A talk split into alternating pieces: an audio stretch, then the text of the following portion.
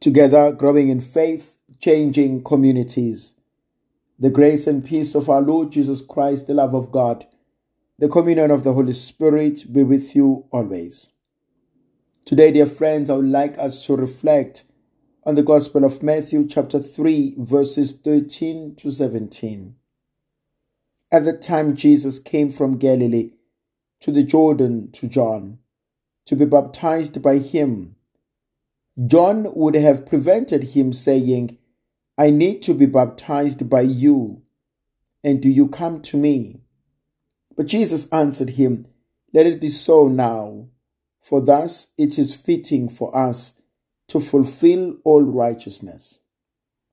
Then he consented, and when Jesus was baptized, he went up immediately from the water, and behold, the heavens were opened, and he saw the Spirit of God descending like a dove and alighting on him.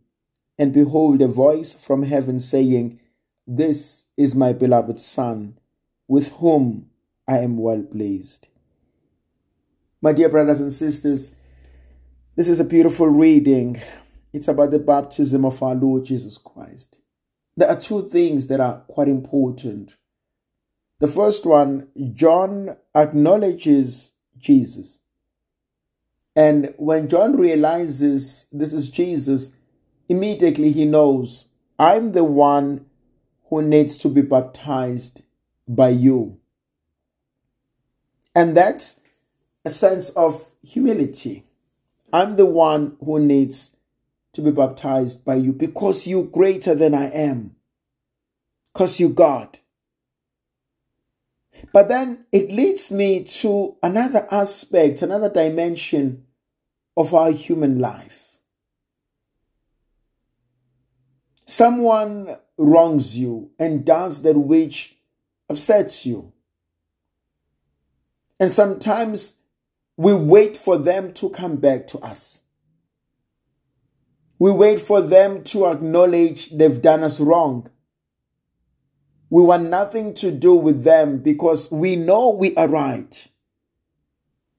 And we want them to acknowledge. On one hand, it has to do with a sense of justice. But does it also have to do with self righteousness? But I'm seeing the, the attitude of both Jesus and John. And Jesus answers and he says to him, No, let us do this this way so that we may fulfill all righteousness. And so I see Jesus humbling himself. And probably there is this great challenge that I, the one who's been wronged, have an obligation, have a duty to forgive. Go back to the scriptures. Jesus says, on your way going to present your offering on the altar before God. And when you remember and realize that your brother has something against you, it's interesting. It is your brother or your sister, for that matter, who has something against you. It's not that you have something against him or her. No. It's other way around. They have wronged you. They have done you injustice. And so Jesus says, leave your offering and go and be reconciled with your brother. And so the common sense would be, but I have not done anything wrong. Why should I apologize? Why should I forgive? Why should I be the bigger one in here? So that all righteousness is fulfilled. And so the Lord is teaching us in the most beautiful, powerful way. He's teaching us. Always seek to understand before you are understood. Always seek to love before you are loved. Always seek to accept before you are accepted. That's what the prayer of St. Francis is all about. It's about putting the other person first. It's about considering the other person. It's about valuing the other person. And that's an important aspect that I pick up in here between the relationship of John and Jesus. But the other thing is that the one who did not need baptism subjects himself to baptism. And it reminds me of what Paul said. Though we was in the form of God, Jesus did not count equality with God as a thing to be grasped, as a thing to be fought around, as a thing to be dealt with in the most barbaric manner. If you know you are right, you don't need to prove any point. If you know you are innocent, you don't need to prove any point. If you know you didn't do it, you didn't need to prove any point. There's no need for arguments. There's no need to try to convince people to accept you for who you are. You don't need to prove anything to anyone. Just be yourself. Live your life as best as you can. Don't do it to prove it to people. Don't do it to show off. Don't do it because people expect you to do it. Then there is another element that I find at the baptism of Jesus.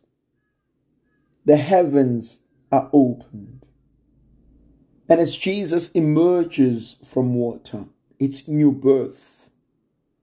As he emerges from water,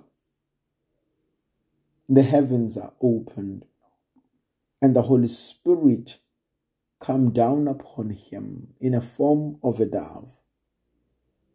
And this is important for me because Jesus is about to begin his public ministry. And I think it's one of the things that we need to consider as we begin the year, as we begin the new job, new school, as we begin and start a family, have we invited the Holy Spirit, the one that recreates, the one that binds together, the one that purifies? Have we invited the Holy Spirit to journey with us? As the Holy Spirit was at the beginning of Jesus' life at the conception, it is also there in his baptism. It will be there in his public ministry. What about us?